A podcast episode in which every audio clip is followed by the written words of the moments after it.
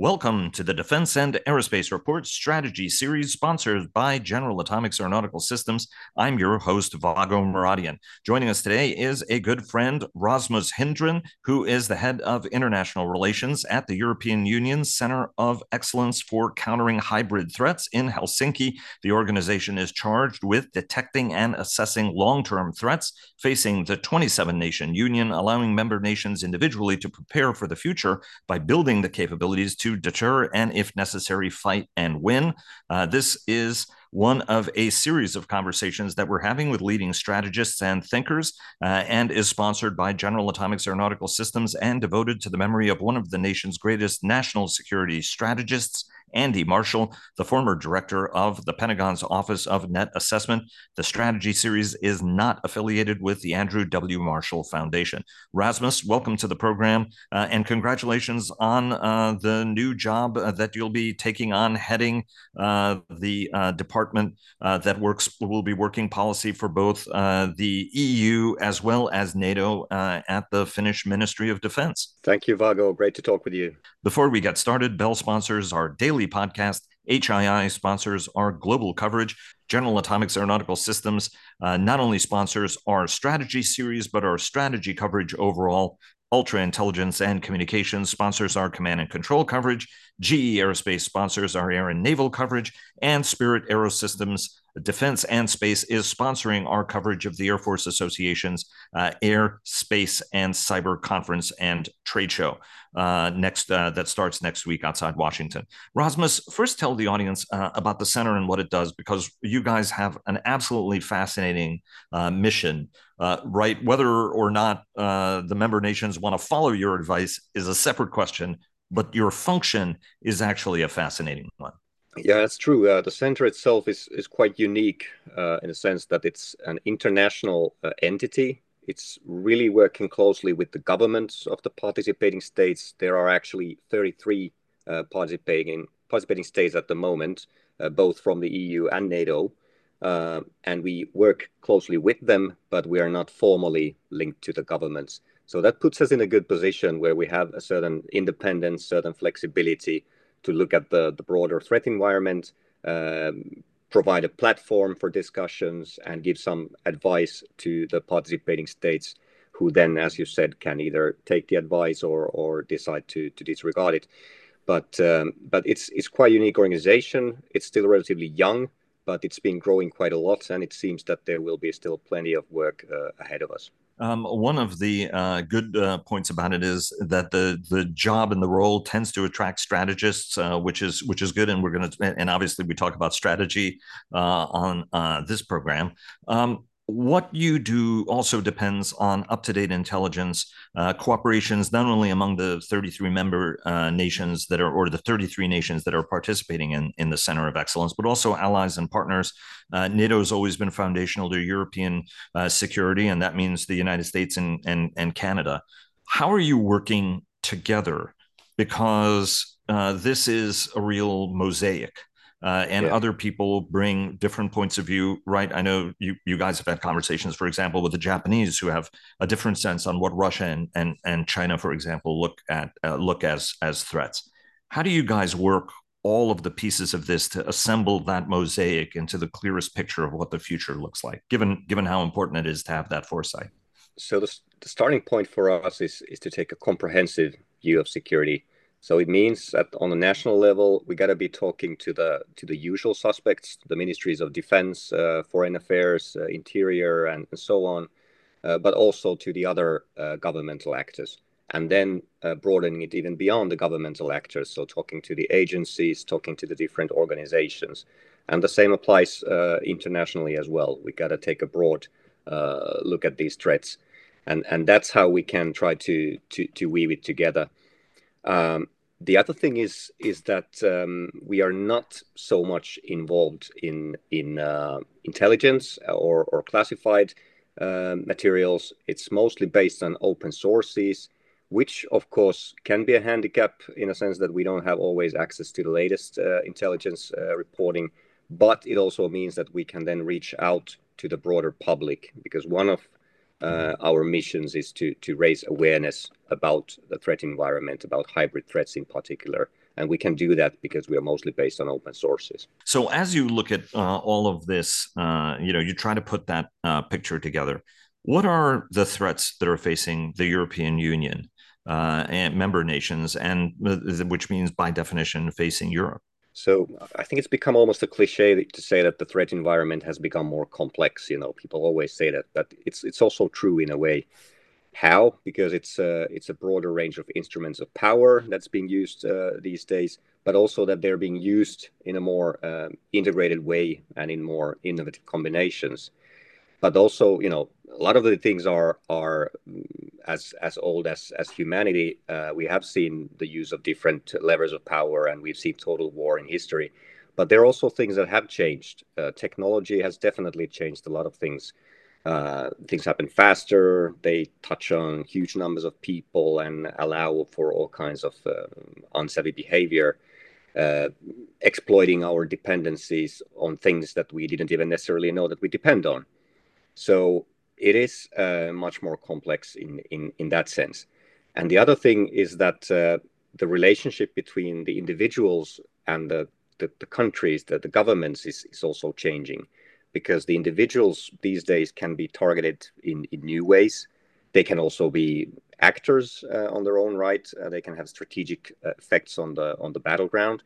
Uh, but the, the relationship is changing, and that means also that we have to be much more uh, closely observing what's happening in the in the mental part of our security and resilience. So, what is the population doing? what's the level of polarization, uh, what is the level of legitimacy uh, for our decision makers.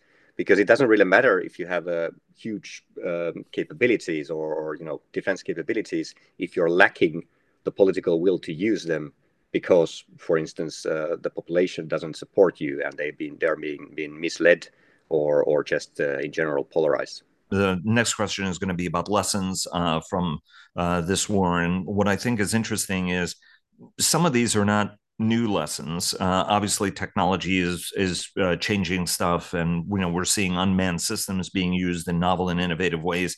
But ultimately, they're also air weapons. Whereas it brings back a lot of time tested lessons on having enough munitions matter uh, having uh, you know that industrial capacity is intimately linked to your ability to be able to generate uh, combat power um, you know what what are what do your supply chains look like and what are your vulnerabilities look like mm-hmm. from from your perspective studying this conflict what do you think are the most important lessons that should be or reminders or, or lessons relearned as well as new lessons that policymakers have to absorb no matter where they are yeah, I mean, we're definitely uh, observing the, the, the conflict and and taking some new lessons all the time, and and I think there are different types of lessons. There are uh, the lessons related to the to the kinetic warfare, which are also the ones that you mentioned. Uh, it's attrition warfare, so you're going to need uh, ammunition, uh, you're going to need the logistics, but then also you got to broaden it a little bit. You got to look at the the logistics. You got to look at the the supply chains, but then you can broaden it even further and think about what kind of um, vulnerabilities uh, Russia is trying to exploit in uh, Ukraine. So then it's about cyber, it's about space domain, it's about international law, uh, it is about economic uh, instruments of power, uh, it is about a lot of things. And, and the fact that all of these are happening at the same time.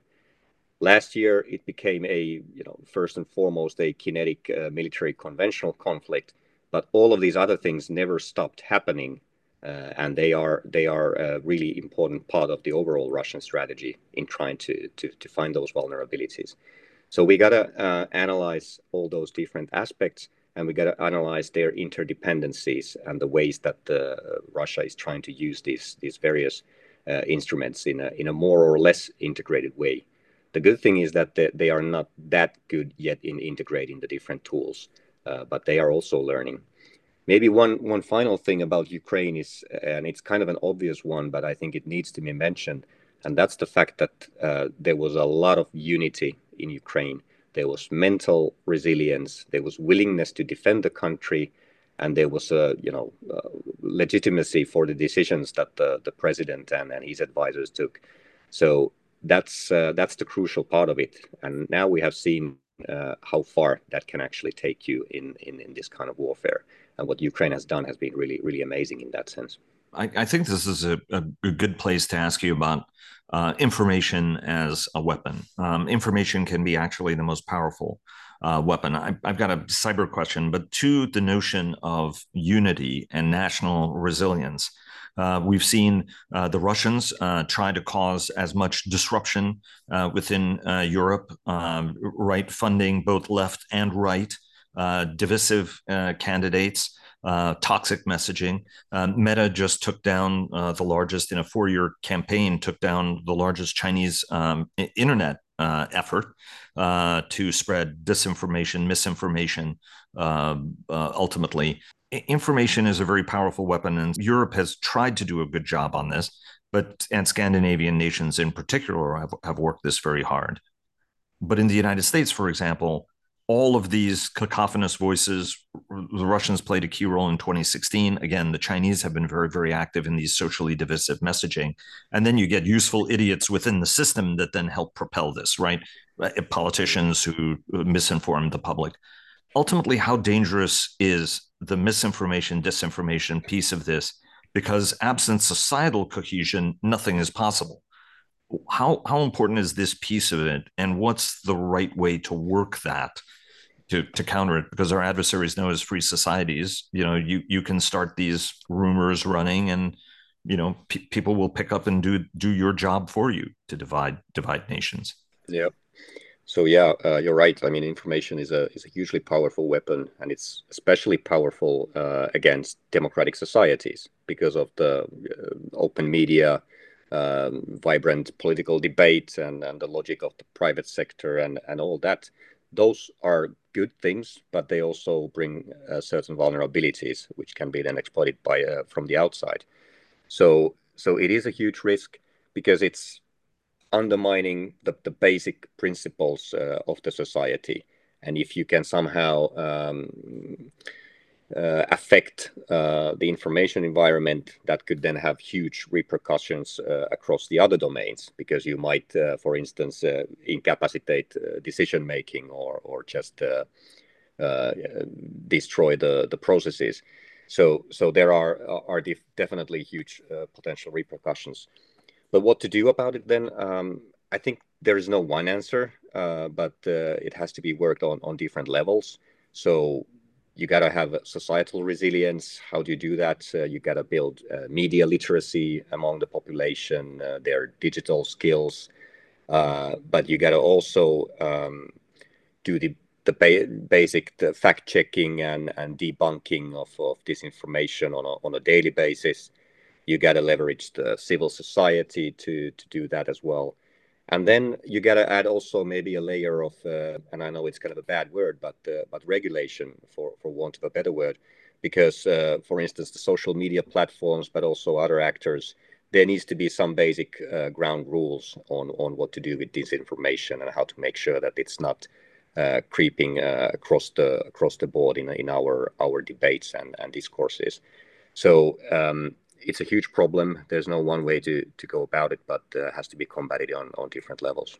I, I want to talk about uh, great powers uh, in a in a second, specifically you know Russia, but also uh, about China. But first, I want to ask you, what's the key to objectively assessing threats, right? Whether it's it's Russia, uh, China, you know, cyber. Ultimately, everybody has their own biases, uh, right? I mean, if you're Gerhard Schroeder, you you look at Russia as uh, you know friendly, and you know even some French leaders have said that you know uh, you know that well, Russia's you know really not that bad, and they have their own sphere. Mm ultimately, how do you assess the information so that it is as objective as possible? Because you're actually putting together a hybrid threat roadmap, and its accuracy and its objectivity is key to its credibility.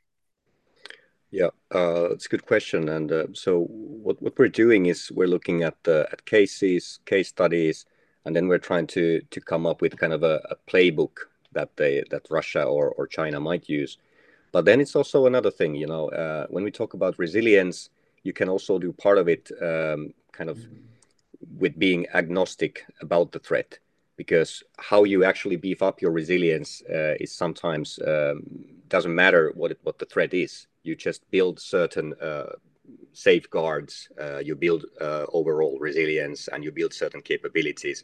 So it's not even necessary always to take the the actor specific approach.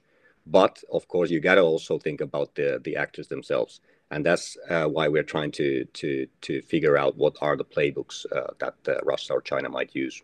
So, as you're uh, looking at that playbook, um, you know, unfortunately, Russia is where it is. Finland, for example, will always be uh, Russia's uh, neighbor, uh, and and Europe will have to contend with Russia as it's had to contend with Russia uh, for centuries. What's the long term outlook? Because the Russians at this point are making it total war. Um, their his his drive is to manage to destroy Ukraine as a functioning sovereign state. Uh, right? Either you're part of the Russian sphere, and if you're not, I'm going to destroy you. Tensions are running high in the Baltics. Um, tensions are running so high that it prompted Finland to make an extraordinary decision, along with Sweden, to join NATO.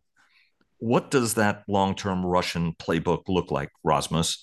And what is it that leaders have to be prepared for? Because even if Putin you know, somebody after Putin will be arguably as bad as Putin and could be worse. Uh, Yanis Kaiserchens makes that point all the time. You know, hey, be careful because whoever it is who's going to come after him might actually be worse than him in in, in some respects.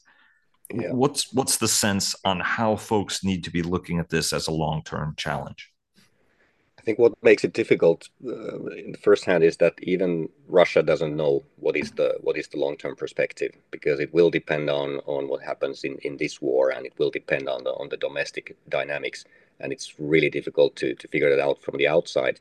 But I think in any case, uh, what uh, everybody needs to be prepared for is that th- this is a long term um, situation. It's a long term damage to the relationship with Russia, uh, obviously so uh, that's going to have to be the starting point uh, for for anything that we do. Means that we have to get prepared uh, for this war to continue or for this war to to, to spread.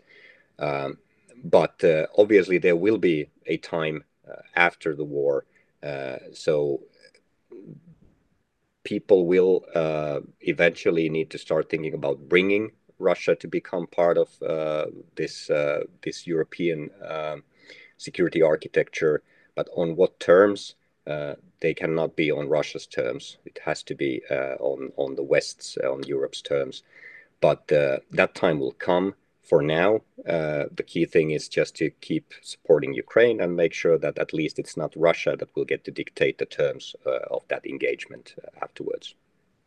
Um, what are the actions that Europe uh, Europe really has stood up in uh, a number of ways. Uh, but on the other hand, has not also been as tough as it could and should be uh, ultimately, uh, right? I mean, there are still some wealthy uh, R- Russians uh, who's you know where uh, you know the husband uh, might not be visiting Europe regularly, but their families continue to spend money and and benefit from their apartments and their hold and, and some of their possessions in Europe and there is this concern that the Russians aren't through provoking uh, NATO. Uh, some of the uh, destruction of grain facilities on the Danube are perilously close to uh, European territory. There's a lot of misbehavior in the high north. There's a lot of misbehavior also over the Baltic. Um, ultimately, what are the things that Russia could do next as escalatory steps uh, right? They're not through making nuclear threats all the time. What are some of the things that that playbook, from your standpoint, that you know you guys have made an analysis of how Russia could behave? What are the things that people have to be prepared that Russia could be doing over the next couple of years from from their playbook? Yeah, it's been a definitely been a learning process now during the last year or so uh, with the war uh, taking place, uh, and now I still think that uh, Europe hasn't done enough to support Ukraine, but uh, the support has been growing. But I think the more important part is that uh, Europe has remained united uh, throughout, and I think that was the major one of the major miscalculations uh, by Russia, because they definitely didn't count uh, on that being the case, given the the, the quite diverse interests of, of different European countries, and you can see still see those diverging interests in, in in some in some ways. Uh, but uh, broadly speaking, Europe has been uh, remarkably united throughout.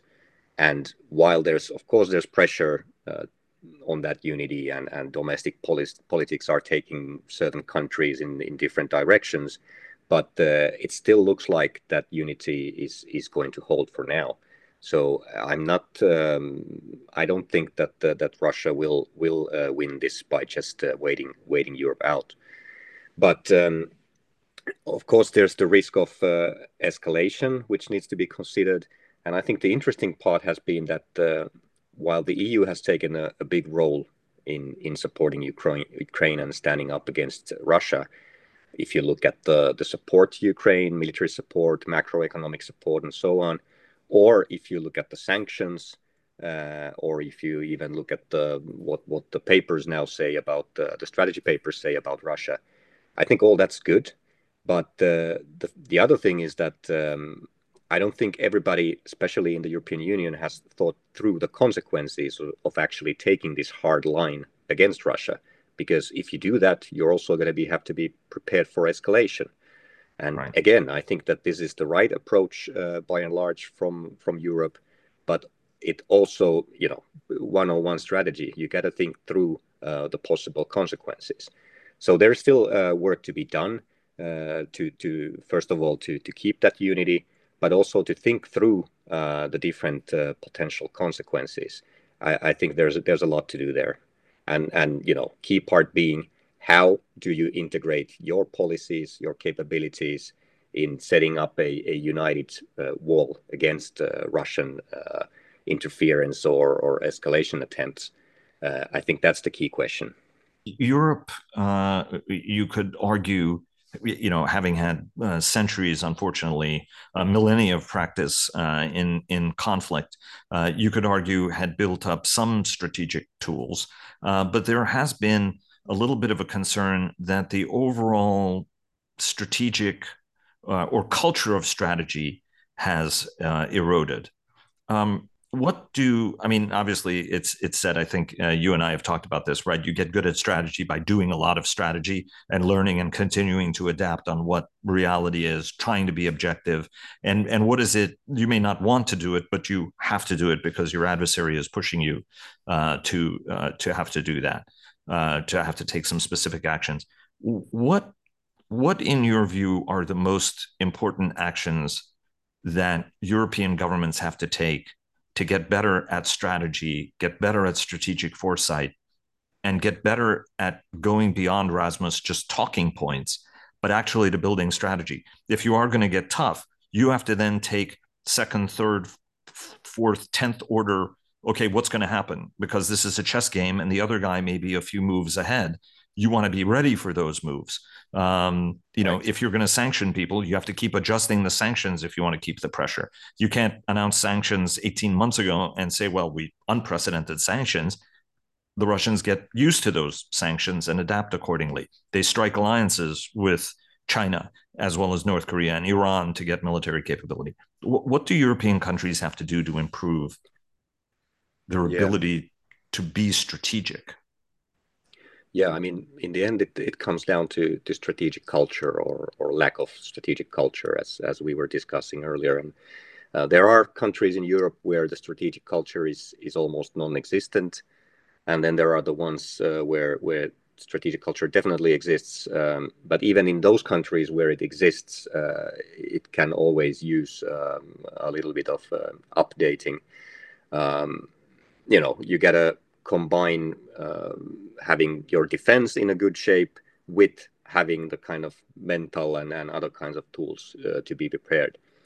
But um, I think what is interesting also is to look at the, the, the, European perspective and, and the European Union perspective, because as I said, the European Union is, is doing a lot uh, vis-a-vis Russia, but uh, it's lacking strategic culture in a way, you can't blame them because, uh, for instance, the Commission has been almost, let's say, prohibited by the treaties uh, to come up with a strategic culture. Uh, and there has been this idea of, of the EU being, a, let's say, a more, more postmodern power. And in my view, it can continue being a postmodern power. But that means, should mean at least, the capacity for, se- for self reflection and, and adaptation because the environment has changed a lot and the union has to change with it. So it has to build this uh, strategic culture. but um, how to overcome the diverse uh, interests uh, never going to be easy. I don't think we'll we'll we'll get there anytime soon. But uh, what is required anyway is to to have these discussions, robust uh, discussions about strategy uh, jointly in in smaller combinations, bilaterally, uh, minilaterally, multilaterally, uh, in NATO, in the EU, and and so on. That's how you slowly, at least, start to build a more aligned strategic picture and hopefully also during the process you can build some uh, trust because trust is the the, the currency uh, of this kind of cooperation um, let me ask you uh, about China. Um, uh, there is a, a, wide array of views uh, in Europe on China uh, regarding the nature of a challenge. Is it an economic challenge? Is it a human rights challenge? Is it, uh, you know, we've seen, for example, Lithuania uh, standing up to China and then being punished. I think that was kind of a watershed moment. And yet there are some folks who do have a sense look, just bury your head in the sand keep trading and this will all end up well. Uh, we saw how that worked with Russia. Uh, and once they took a, you know, got a taste of Ukraine, they wanted a bigger bite. Uh, not that that was a sufficient uh, bite. Um, ultimately, what's the correct assessment of China uh, as an adversary? You said you have to have a much more holistic view of what constitutes threats. They could be economic threats, for example, uh, as well, diplomatic challenges. Uh, still, with the foundation and the basics, right, of the EU is is the rule of law and human rights is at the heart of the EU project. What's the correct assessment of the danger that China poses uh, to Europe, even if it's on the other side of the planet? Yeah, so I think the first point is that uh, Europe is still learning how to, to, to deal with China and how to understand China. The US is, is much more advanced uh, on that. And that's also maybe the reason the, why, why Europe is, is taking a lot of its cues from, from the US. Uh, from, let's say, from Finland's perspective, it's uh, hard to see China because Russia is standing in front of them, uh, geographically speaking. So, uh, but definitely European countries are, are learning. Um, right now the the consensus view is to to look at China as a as as a partner, a competitor, and a systemic rival. So there's something for everybody basically, but I think it's not that bad a formulation because it also includes uh, those those parts uh, which emphasize the threat potential of China, and that also means that there is. a pretty good uh, understanding of at least some of the capabilities that need to be developed, some of the actions that need to be taken to to counter China or, or the the threat that might come from China, and those are you know securing supply chains. Um, it's uh, building economic and other types of instruments to to withstand uh, economic coercion, but uh, but it's also uh, a lot of other um, capacities. So I wouldn't be too pessimistic about uh, the, the European uh, approach to China. It's definitely turning slowly, and, and the understanding is still growing from a from a low base. But uh, at least there's there's movement movement uh, in the right direction. Uh, do you do you think that it will be an issue on which the United States and Europe draws closer together? Uh, because it has been a sore spot until very recently where the European view is kind of catching up more to the US view, even though that's presenting all of us with enormous challenges, uh, especially on the economic front, right? I mean, this sort of disengagement is problematic and what the right engagement is considering the chinese tendency you know european friends of mine used to say this all the time decades ago you know almost two decades ago we have to be very careful because everything we sell the chinese will come back at us in a weapon uh, one mm. of these days do, do you see an increasing convergence in in views I think there's still quite a lot of convergence. Um, I mean, even the terminology is, is similar these days, uh, starting with de-risking. Uh, but I think you know if you if you look at what needs to happen uh, because we're looking at strategic competition uh, globally. Uh, it means that, uh, and China is a powerful actor in, in that strategic competition. Even such a huge actor like the US would need partners to work with. So, and I don't think there is any more suitable partner to to tackle that threat in this strategic competition than uh, Europe. and mostly acting through the European Union. So um, I think there's the common interest is there. So then you just start uh, working on on the details. What are the trade-offs? Uh, do we need 100% alignment? No. I think uh, if we get to 80%, 90% alignment, that's already a, a pretty good achievement. So um, there is this uh, this partnership, transatlantic partnership, but it just needs to be needs to be fine-tuned, and everybody needs to see what's the big picture, and not to really haggle over the you know the industrial aspects uh, or or the other things because this is the the major issue uh, of, of, our time. Our time is drawing short, uh, and uh, two questions. One is about cyber. Um, the United States uh, has, you know, all nations have been working on improving uh, cybersecurity and addressing vulnerabilities. Right, Huawei was only one of those challenges, but again, even nation, you know, nations will take a long time to unwind from a hardware standpoint their vulnerabilities. And then on you know whether it's ransomware or whether it's uh, cyber attacks from russia china north korea and iran uh, are problematic. How do you assess the progress europe is making uh, right? I mean the united states is taking this as sort of a systemic serious threat uh, and so we have a tendency of moving a little bit more quickly when we do it. We, we also have money. Um, right down to the semiconductor part of this, right? I mean, make that investment to have secure supply chains. How how do you assess the progress Europe is making, and what more needs to be done on the entire cyber picture? That's a hard question because in, in Europe you have uh, countries that uh, have been doing a lot for, for quite some time, and then you have countries that are are starting. So there are different levels uh, of um, of understanding and of capabilities. Uh, I would say. But um, I think um, at least Europeans should agree on on that basic fact that this is a major uh, threat. And if you look at it from the let's say hybrid threat perspective, uh, cyber is a little bit similar to to information in the sense that uh, these are the horizontal uh, domains. We actually call them domains. So because they have huge spillover effects and they are connected to a lot of other domains. Uh, so usually there's always an implication on, on something on information domain. And a lot of the times, uh, cyber domain is, is also involved uh, in in in, uh, in these types of uh, malign activities. So so we got to really put some put some focus on that. But the progress, it's yeah, depends on the country, I would say.